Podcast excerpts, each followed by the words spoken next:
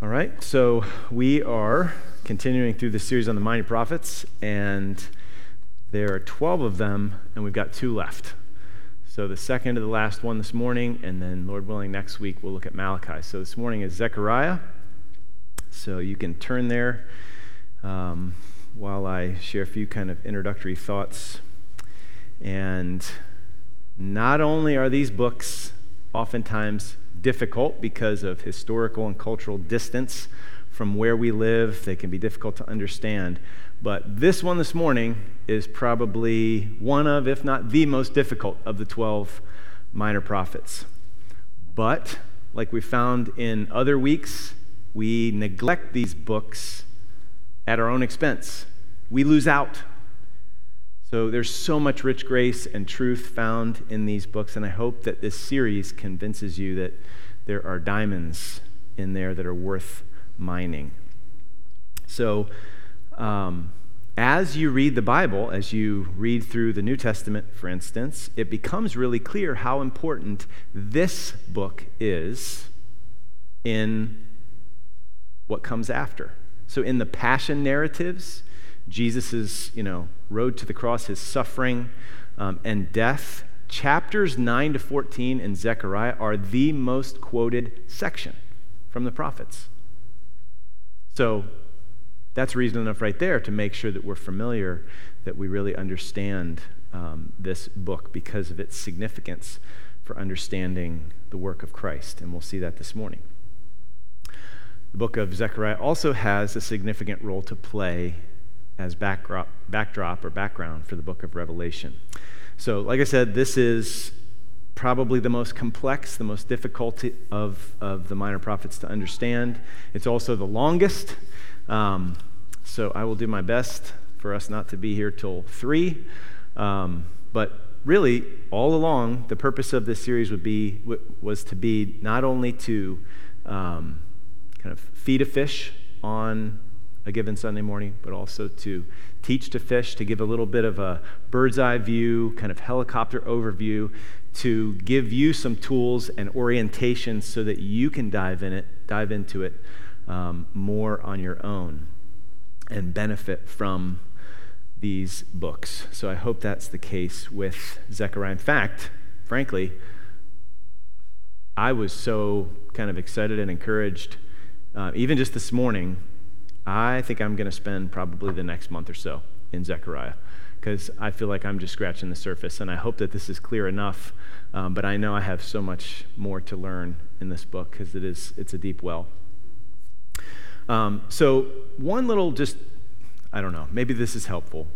Sometimes the cultural, historical distance is really off putting when you go to read a book of the Old Testament, probably in particular, and books like these, the Minor Prophets. It can be confusing and you know weird, and it just seems impossible. And we just kind of throw up our hands and just move on to the Gospels because it's more understandable. It's easier to understand, or one of Paul's letters, or whatever.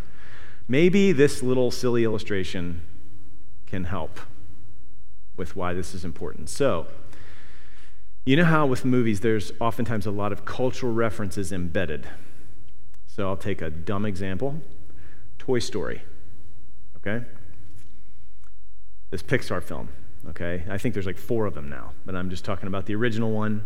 And I looked this up. I, it's not like I'm a Toy Story aficionado or anything like that, but hidden in Toy Story 1, apparently, are like many, many cultural references to Picasso.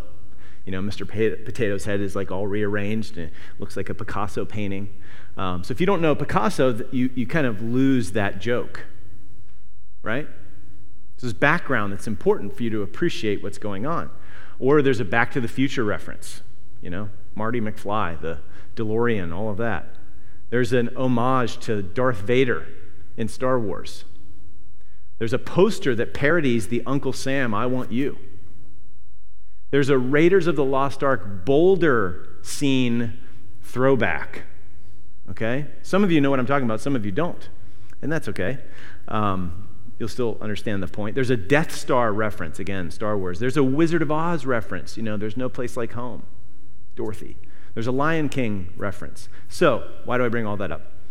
Imagine an international friend comes over and you watch this movie for the first time, or they watch the movie for the first time, you're probably going to stop, maybe afterwards, maybe you hit pause, and you're going to say, oh, well, this, this, this, and look at this little YouTube video, uh, and oh, now I understand. I mean, that's what you need to do when it comes to understanding the Bible. Now, you can watch Toy Story 1 and not know any of those references and still kind of enjoy the story. But it's really vital to understand some of this background if we're going to benefit from these books. So we've got to take the time to study them and understand them. So, the plan this morning, because this is 14 chapters long, we're not going to read the whole thing. It would take like the rest of our time. It takes about a half hour to read 14 chapters. Um, so, the plan is to do a little bit of an overview under point number one, and then we're going to kind of drop down into a few key places um, and actually, the outline is kind of long. I'm going to skip a couple. Um, I'll just summarize them super quick, and hopefully that just encourages you to go figure out what's going on in those places that we can only skate over. All right? So, first point, we're just going to get our bearings look at, looking at chapter 1. So, if you're not there already, turn to Zechariah chapter 1 and beginning in verse 1. So, in the eighth month, in the second year of Darius, the word of the Lord came to the prophet Zechariah, the son of Berechiah, son of Iddo, saying, The Lord was very angry with your fathers. Therefore, say to them, Thus declares the Lord of hosts Return to me, says the Lord of hosts, and I will return to you, says the Lord of hosts. Do not be like your fathers to whom the former prophets cried out, Thus says the Lord of hosts, return from your evil ways and from your evil deeds. But they did not hear or pay attention to me, declares the Lord.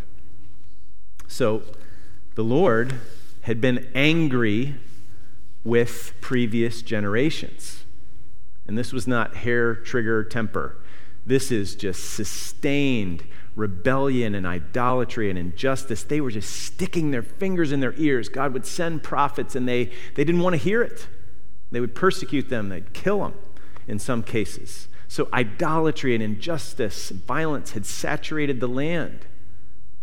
So God had to judge his people, and he used Babylon, the southern kingdom at least, used Babylon to do it, destroying Jerusalem in 586 BC.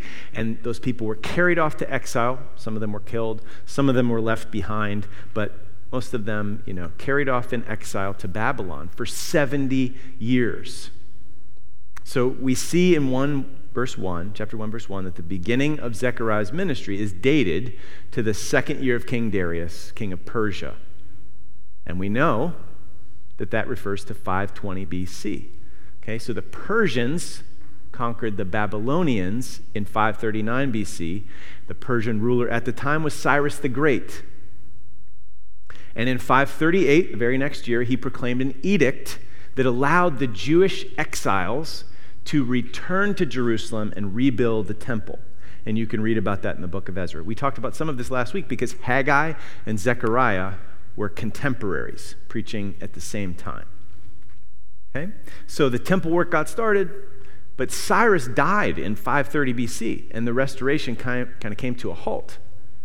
There was another king in between, and then Darius first ascended to the throne in 522, and the conditions again became favorable for the rebuilding of the temple. So look at Ezra 6, verses 13 to 14.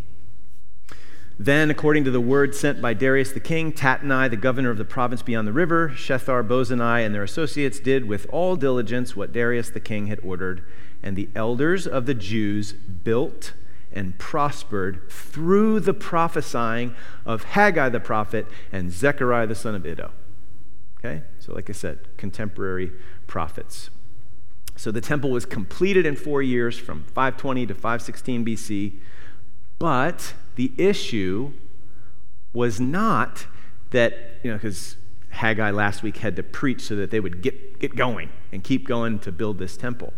The issue is not that they were these returned exiles that were just lazy, and you know Zechariah and Haggai had to kind of light a fire under them, like foremen getting their idle workers going. That wasn't really the issue. The issue was that they needed to repent and return to the Lord.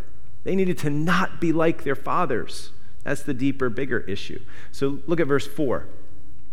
Do not be like your fathers, to whom the former prophets cried out, Thus says the Lord of hosts, Return from your evil ways and from your evil deeds.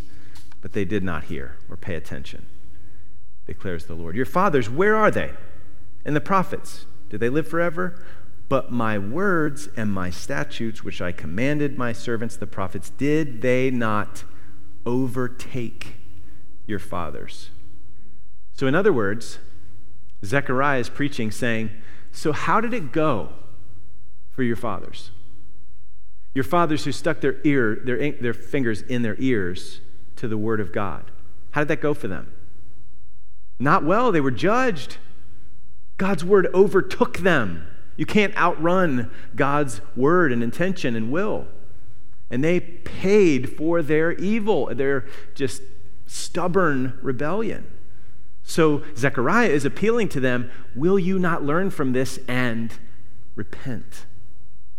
And, again, we noticed this last week, they did. They responded. Look at the rest of verse 6. So they repented. This is actually the same word as return back in verse 3. Return to me.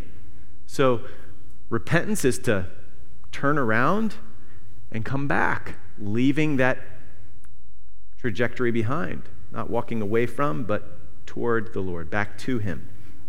So, the book of Zechariah is about the kingdom of God, about the return of the king the kingdom of God coming to earth. The return to Jerusalem, these exiles coming back, was not merely about building walls around the city and building up the temple. It's about welcoming the rule and reign of God. So Barry Webb, an Old Testament commentator, writes this. He says, So Jerusalem was nothing without the temple, and the temple was nothing without God's presence. It was God's presence that made both the temple and the city glorious. With the Lord present in his temple, Jerusalem was the city of God. It was the center of his kingdom on earth and the place where that kingship would finally be manifested. So the return after exile was about the return of Yahweh to dwell with his people. He had departed from them and judged his people because of their stubborn rebellion and their idolatry. So if he was to return to dwell with his people, they needed to repent and welcome his rule. Their hearts needed to be in the right place. So if you want God's kingdom to come, you need to be ready to receive it. And to repent is to be ready for, to welcome the arrival of God. That's why John the Baptist, did you think of John the Baptist when I started to say those things? That's why John the Baptist ministry, what did he proclaim? He proclaimed a baptism of repentance. He was the forerunner. He was readying people for the Lord to show up. So he was the voice calling in the wilderness, prepare the way for the Lord. Those who were aware of their sin, their need for forgiveness and cleansing, were baptized by him. The Pharisees, they rejected his ministry because they thought they had no need of repentance. They were blind to their hypocrisy and their need. So the king is coming, and Zechariah and Haggai were getting the people ready to receive the king.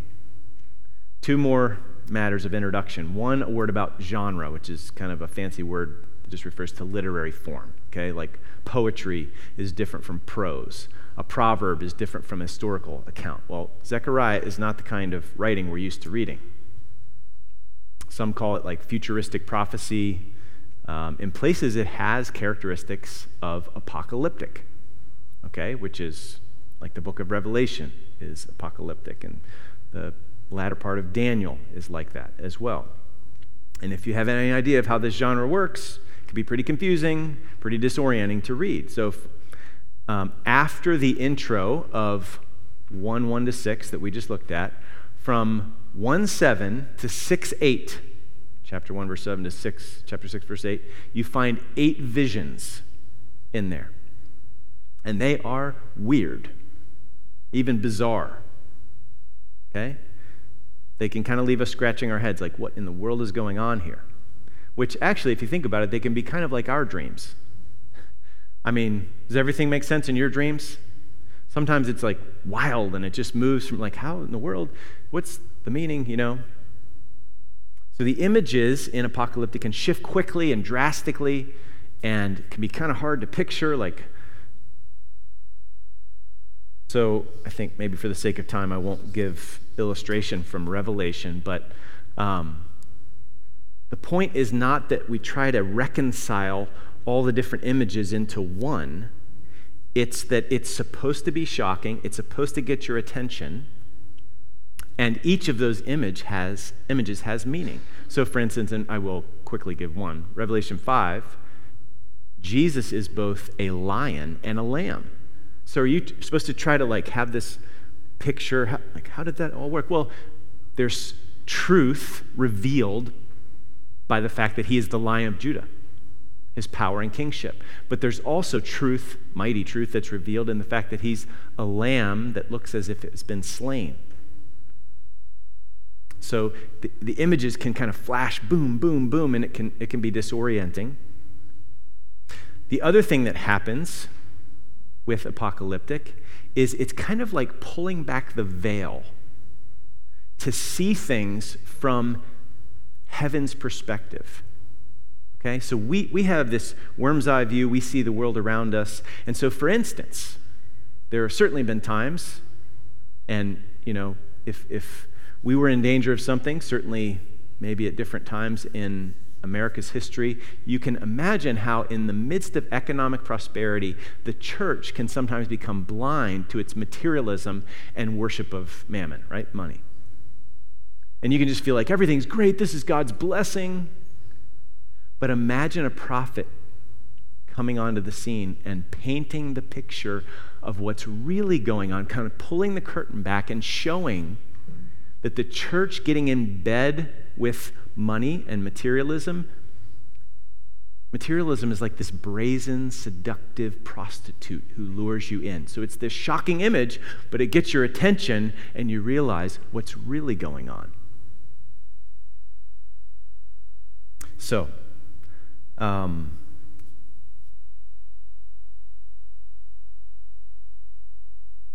I have a quote here. I'm trying to decide whether or not to read it. Let's read it. Okay, so this is by James K.A. Smith. So s- skip the first one, Chad, and, um, and then we'll, yeah, okay.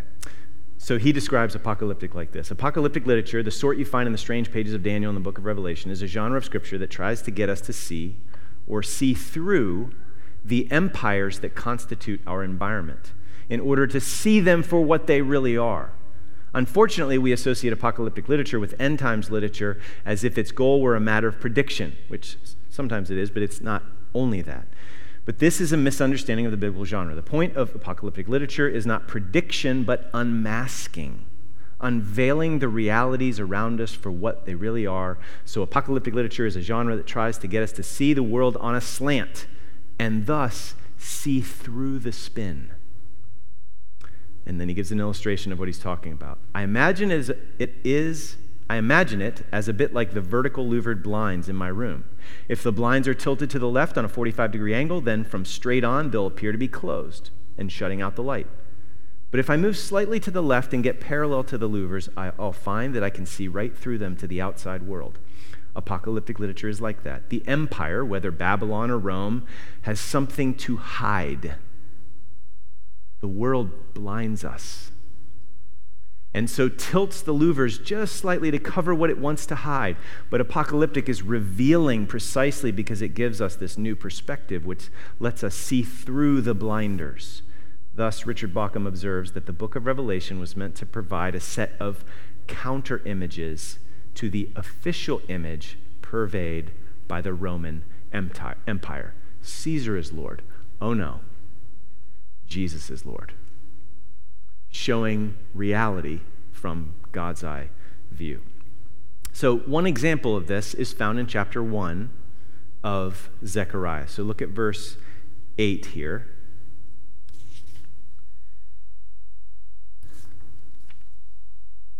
I saw in the night, and behold, a man riding on a red horse.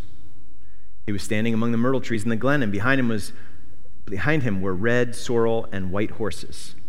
Then I said, What are these, my Lord? The angel who talked with me said to me, I will show you what they are. So the man who was standing among the myrtle trees answered, These are they whom the Lord has sent to patrol the earth.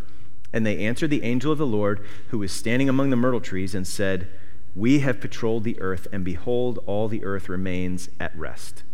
Then the angel of the Lord said, O Lord of hosts, how long will you have no mercy on Jerusalem and the cities of Judah against which you have been angry these 70 years?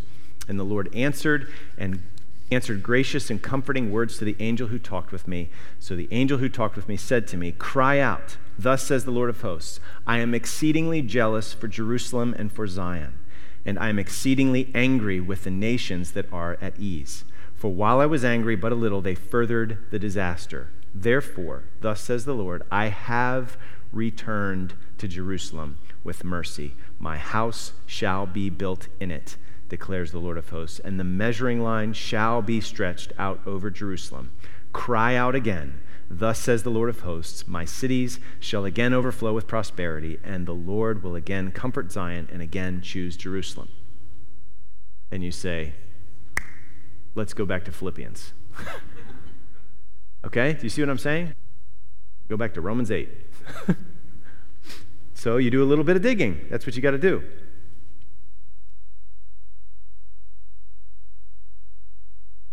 And so, what's actually going on here is the Lord is pulling back the curtain. So, from their perspective, this is this day of small things. And yeah, we're back in Jerusalem, but like, look at this pathetic temple. I mean, like, does God even care? Is He really with us? Like, Everything looks really bad from their perspective. And still, Persia's the world power. I mean, we're just pathetic. You know, this little tiny kingdom that's not reestablished at all. Like, what's going on? And Zechariah pulls back the curtain, and the cosmic patrol of the Lord of hosts is sent out into all the earth and all the earth remains at rest. Isn't that wrong? Like the earth is at rest, but Judah is still suffering. They were in exile. I mean, shouldn't it be the other way around where the people of God are at rest and the enemies of God are troubled? Well, cry out. Verse 14, thus says the Lord of hosts, I am exceedingly jealous for Jerusalem and for Zion. It doesn't look like much right now, but wait for it. I'm at work. I'm on the move. I'm coming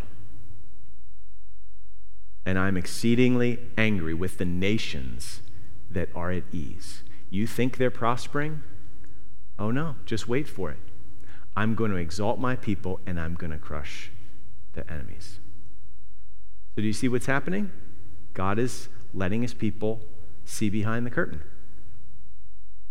So, um, this book is one that as you read it, it'll be really helpful to have an outline, okay? That's not always helpful. This one, it's really helpful. So I don't know if we can pull this off here. Um, so, the Bible Project, I've recommended this through this series to watch the videos. This is what happens if you watch the video. I know you can't read any of that. That's okay. That's not the point. You can actually download this thing and print it off and stick it in your Bible. Because again, we're not just giving a fish, we're teaching a fish in this series. So, this is the introduction. These are the eight visions. And they help you see that these are actually mirrors, like they're, they're connected. So it goes one, two, three, four, five, six, seven, eight. And then there's this interesting thing in the middle between the first half and the second half, chapter 7 and 8, and then 9 through 11 is a, is a section, and 12 to 14 is a section. So I'm only putting that up there to say it helps you navigate as you're going through the trees to have this bird's eye view. So an outline can be really helpful. Um, if I tried to give you an outline verbally right now, one, you wouldn't be able to write fast enough. Two, you're not going to remember it anyway. So the point of this is not to like, oh, what was the fourth vision? You know, no, it's just you can print that off on your own. But the point is, it is really helpful to see from the helicopter view so that you don't get lost amidst the trees as we go along.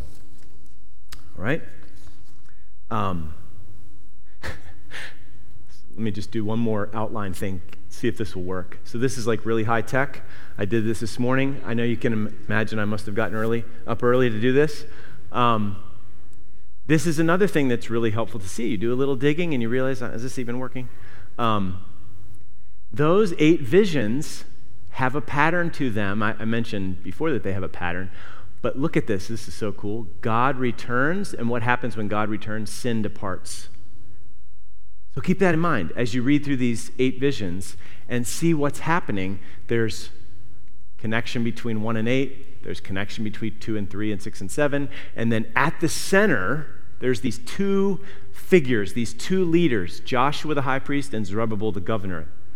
And that pattern's really important. So, anyway, enough with the outline, but the point is it's helpful so that as you study it, you don't lose the forest for the trees but you have some help navigating through some difficult terrain. Now, we're just going to touch down on a few places this morning, and I hope that really it just whets your appetite to sit down and enjoy the rich feast that is in the book of Zechariah. First place we're going to touch down is chapter 3. So flip to chapter 3, verses 1 to 10, and this point is called the priest with dirty clothes. Look at verse 1.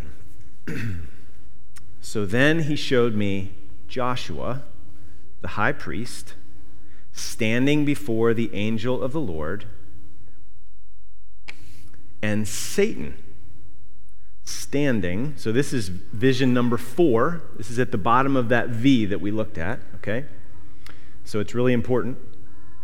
Kind of a central, the vision four and five are, are really central and Satan standing at his right hand to accuse him. And the Lord said to Satan, The Lord rebuke you, O Satan. The Lord who has chosen Jerusalem rebuke you.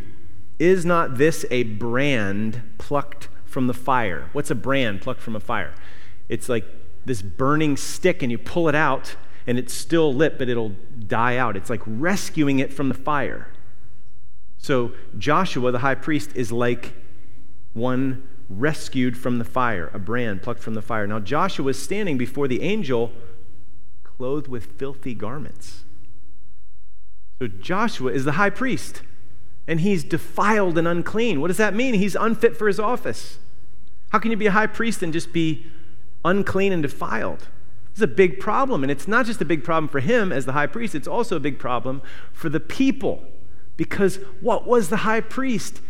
He was the representative and the mediator by whom the defilement and uncleanness of the people was removed, most demonstrably on the Day of Atonement. So, Satan's case here, he's standing there to accuse, it's like a courtroom here. It seems like open and shut case.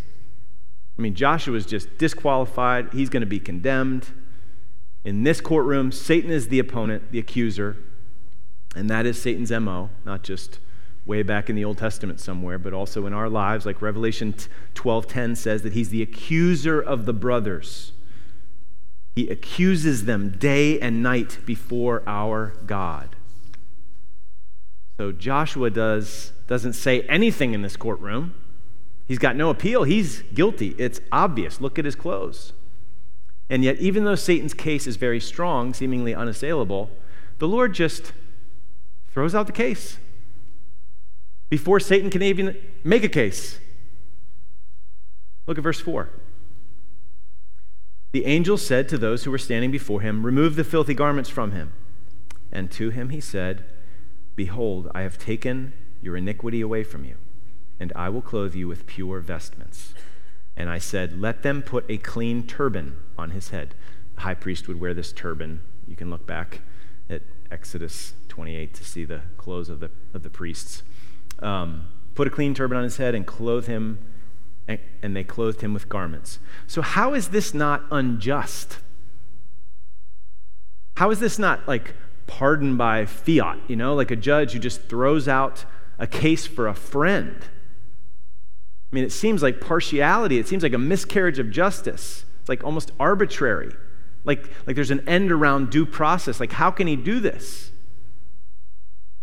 I mean, unless there's another explanation, well, let's keep reading. And the angel of the Lord was standing by, verse 6, and the angel of the Lord solemnly assured Joshua, Thus says the Lord of hosts, if you will walk in my ways and keep my charge, then you shall rule my house and have charge of my courts, and I will give you the right of access among those who are standing here. Hear now, O Joshua the high priest, you and your friends, most likely his fellow priests. He's the high priest, but then there's also priests you and your friends who sit before you, for they are men who are a sign, symbolic of things to come. What things? Behold, I will bring my servant the branch. For behold, on the stone that I have set before Joshua, on a single stone with seven eyes, seven facets of a precious stone, I will engrave its inscription declares the Lord of hosts, and I will remove the iniquity of this land in a single day, like this supercharged day of atonement. In that day, declares the Lord of hosts, every one of you will invite his neighbor to come under his vine and under his fig tree, which is an image for just flourishing, human flourishing and security and, and pr- prosperity and, and peace. So notice, repentance alone can't deal with our defilement, our uncleanness. Joshua's dirty clothes represent his sin and that of the whole land. He's disqualified from serving in the temple. Only God can sol- solve his problem. And again, remember, who is the high priest? He's the one who mediates between God and sinful people. So he represents the people to God and intercedes for them and God's atonement, he then communicates back to the people.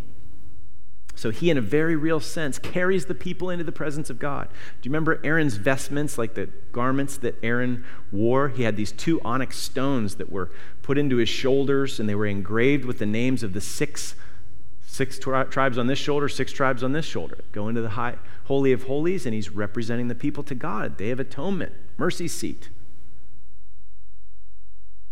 Also, on his breastplate, there were 12 stones, each 12 tribes represented. He's representing the people of God. Exodus 28 29. So Aaron shall bear the names of the sons of Israel in the breastpiece of judgment on his heart when he goes into the holy place to bring them to regular remembrance before the Lord.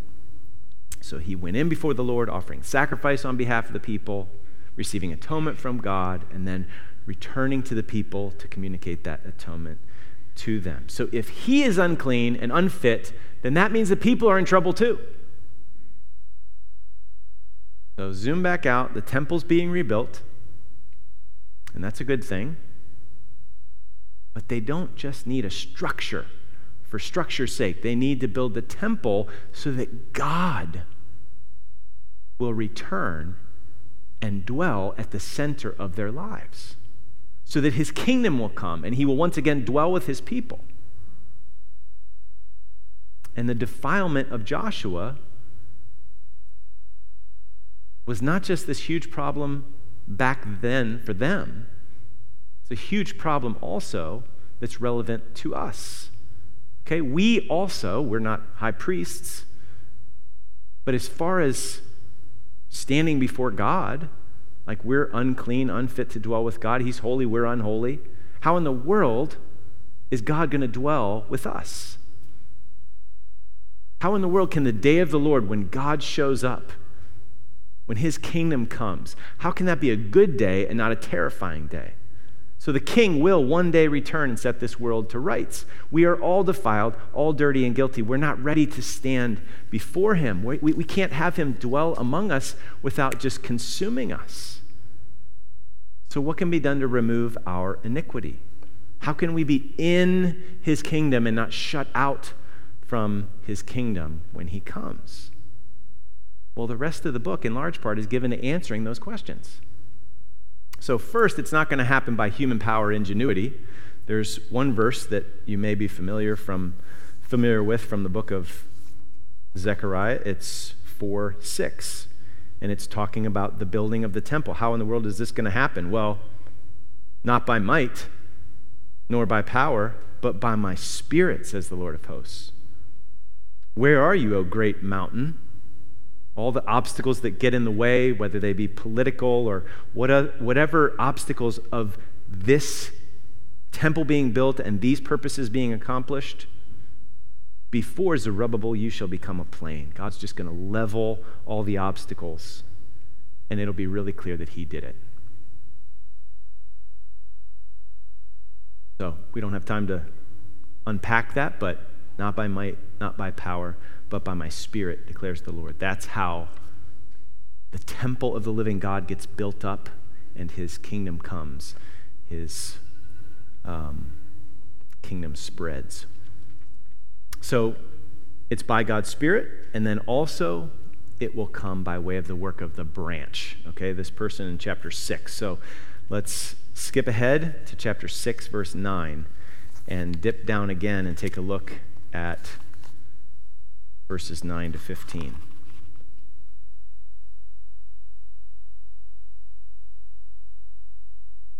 And the word of the Lord came to me Take from the exiles, Heldai, Tobijah, and Jedaiah, who have arrived from Babylon, and go the same day to the house of Josiah, the son of Zephaniah.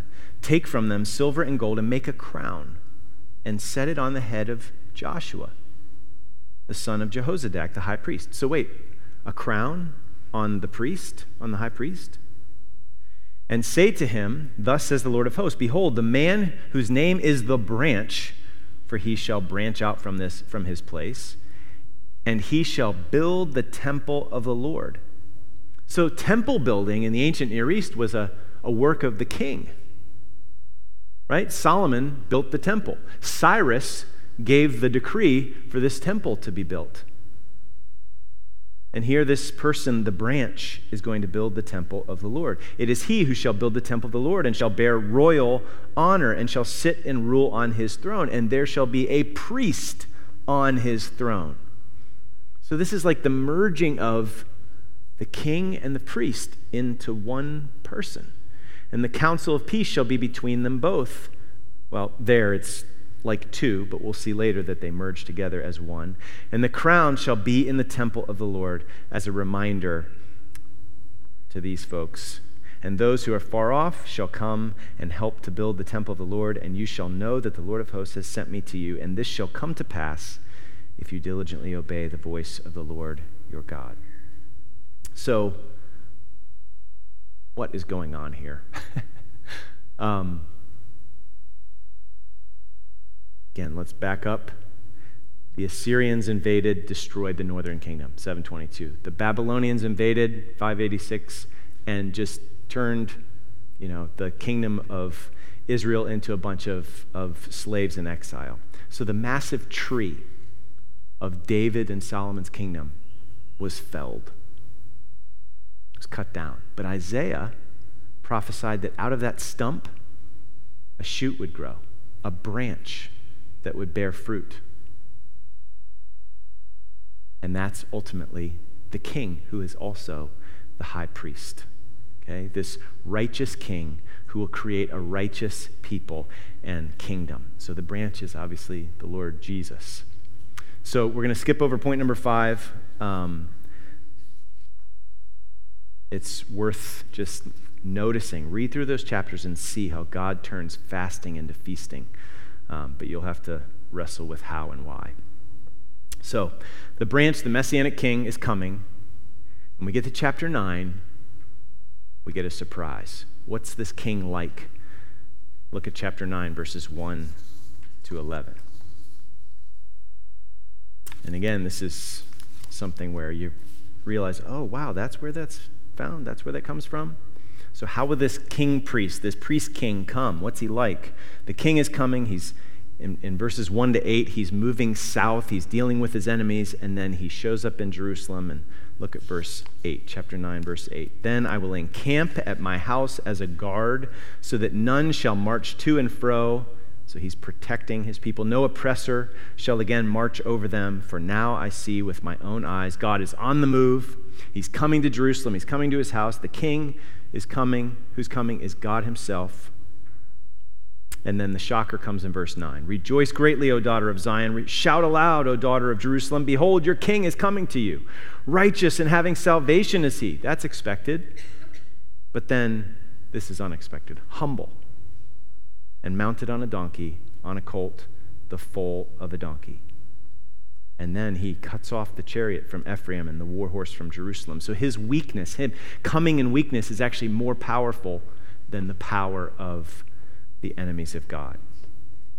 So, here comes the branch, and this branch, this king, is a humble king. And as a result of his coming, humbly, look at what he accomplishes. Flip ahead to chapter 13.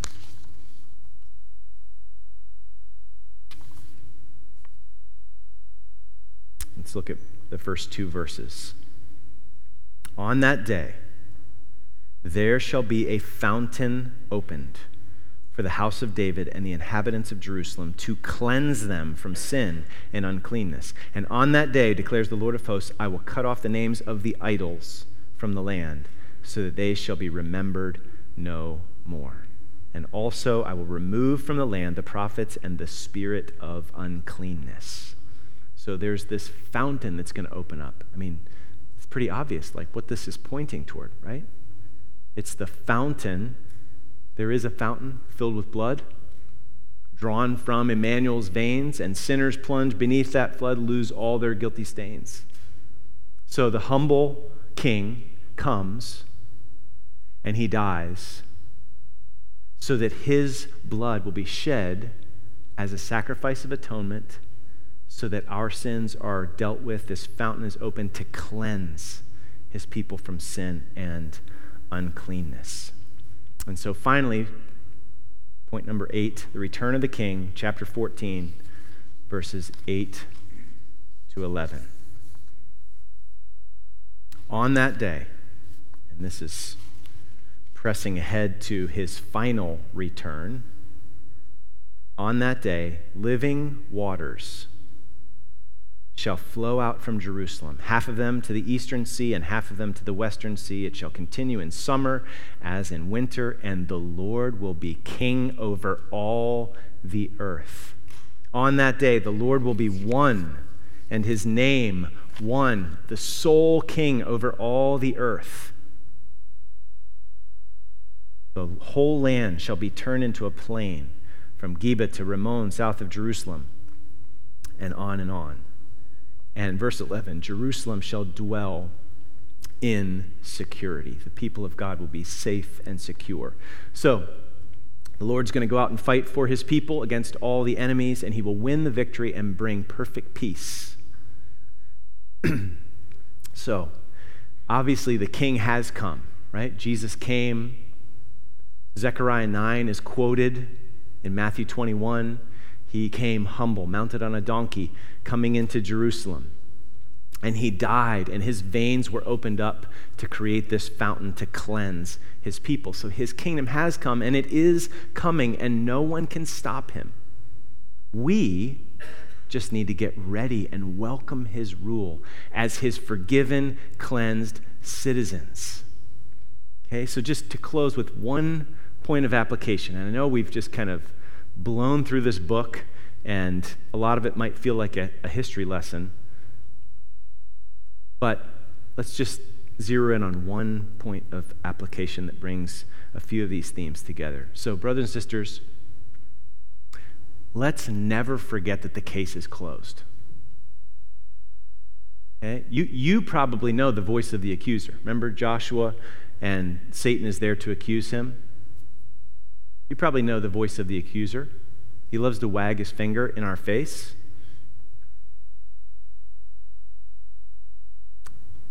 And you know what? We're guilty. We're unclean. So, what can be done? Like the name Satan literally means the accuser, the opponent. So, the devil is like a prosecuting attorney bent on your condemnation.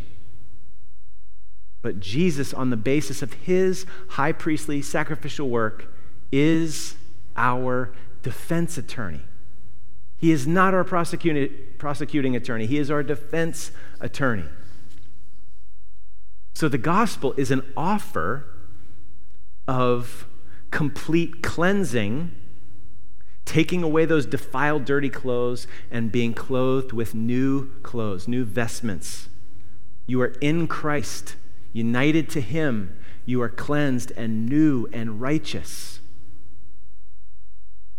So if you're not yet a Christian, you can trust in Jesus today. You probably know what it means to be guilty. Your conscience testifies to that. You know what it's like to be defiled and dirty because of what you've done. It's all of us. But Jesus can wash all of that clean, and you can be a citizen in his kingdom. Case closed.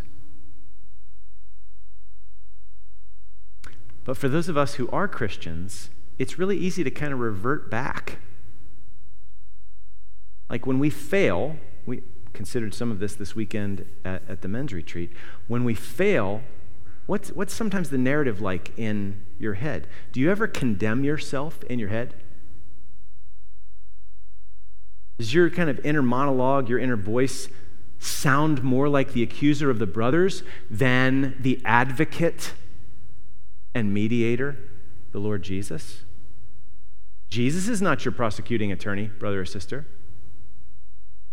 He's not aimed at your condemnation. He removed all of our sin in a single day when he said, It is finished.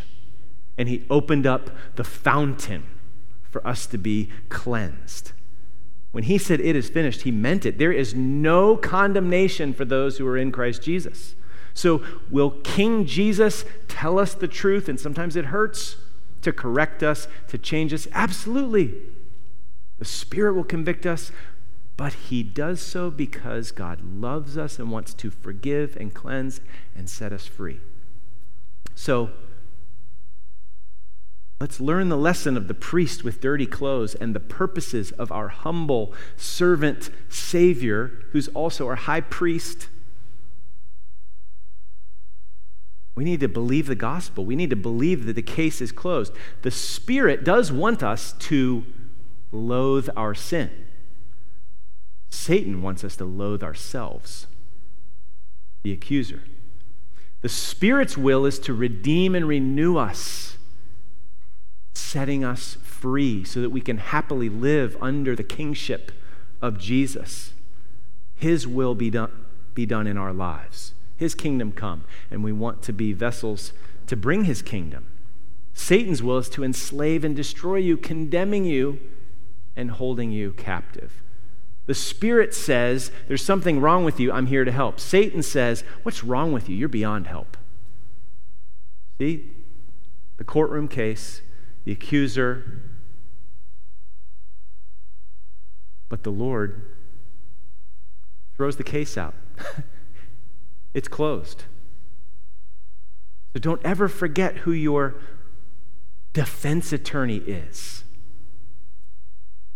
Don't forget that the case is already closed. Don't let Satan open it back up again. It is finished. The king has come humbly to take all of our filth on himself so that the fountain of cleansing can be opened and we can be made new as his people when we're saved and continually washed and renewed and conformed more to the image of our humble Savior. So he's dealt with all of our iniquity in a single day. There is therefore no condemnation for those who are in Christ Jesus. And the branch, the king, is the high priest. The priest and the king have been fulfilled in one person, the Lord Jesus, and he is now building his temple, the church. And his kingdom is coming. And one day he will return and rinse this defiled world clean, and all things will be made new. The whole cosmos will become the holy temple of the Lord, and He will dwell with us, and we with Him forever in security and joy and peace, fullness of joy forever, perfect shalom. So, we cleansed citizens of the kingdom of God isn't it better to have one day in his courts than a thousand outside? Don't you want to dwell with him now and forever? So, Lord Jesus, even so, come. We can't wait for you to come and dwell with us and we with you forever. Let's pray.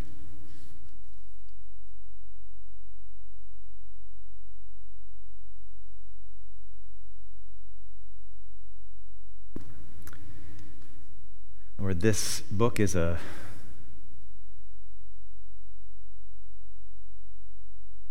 like a wild roller coaster. But we thank you that it is just filled with your sovereign and wild grace and mercy, lavish mercy and grace to deal with our defilement